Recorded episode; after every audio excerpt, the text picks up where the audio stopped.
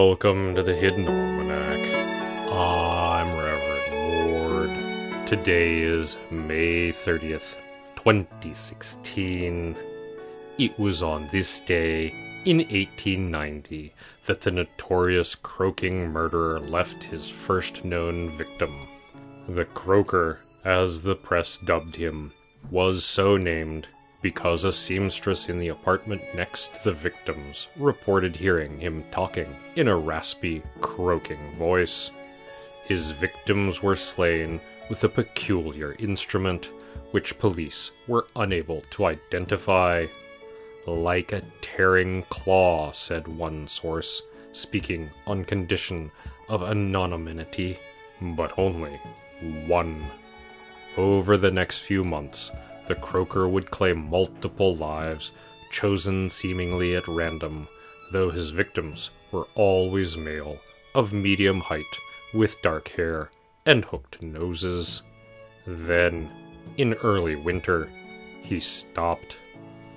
Many years later, it was proposed that the croaker was a rogue parrot attempting to take vengeance on a cruel handler and who had either died in the cold or flown south to warmer climates.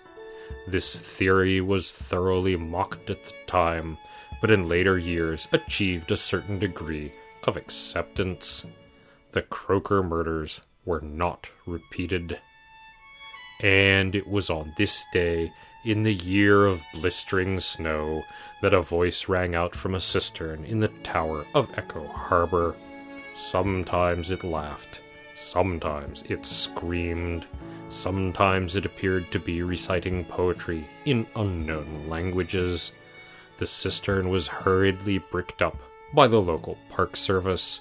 When asked if someone might be trapped in the cistern, one prominent citizen said, We can only hope.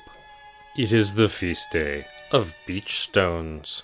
Among all the pebbles washed by the tide, on every beach there is a single stone that contains the soul of the place. This stone never looks like much, but alchemists throughout the ages have paid great sums for the soul of even a small beach. When the stone is removed, the beach will begin to die, succumbing to silt and losing sand. But the soul of the place remains intact so long as the stone itself does. In the garden, the oak leaf hydrangeas have flowered extravagantly and were glorious for a single day before pounding rain bowed them over. Such are the trials of the shrub gardener. The Hidden Almanac is brought to you by Red Wombat Tea Company, purveyors of fine and inaccessible teas. Red Wombat, We Dig Tea. Also brought to you by the Echo Harbor graduation ceremony. This year's seniors are graduating. One will be sacrificed cum laude, and a few may even escape the town's clutches. Come see them off in fine style.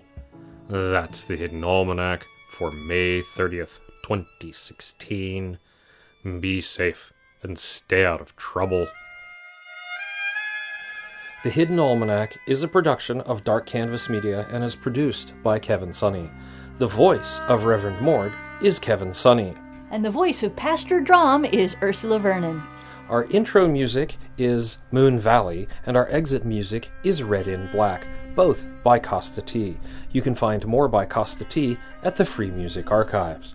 All other content is copyright 2013 2016 Ursula Vernon.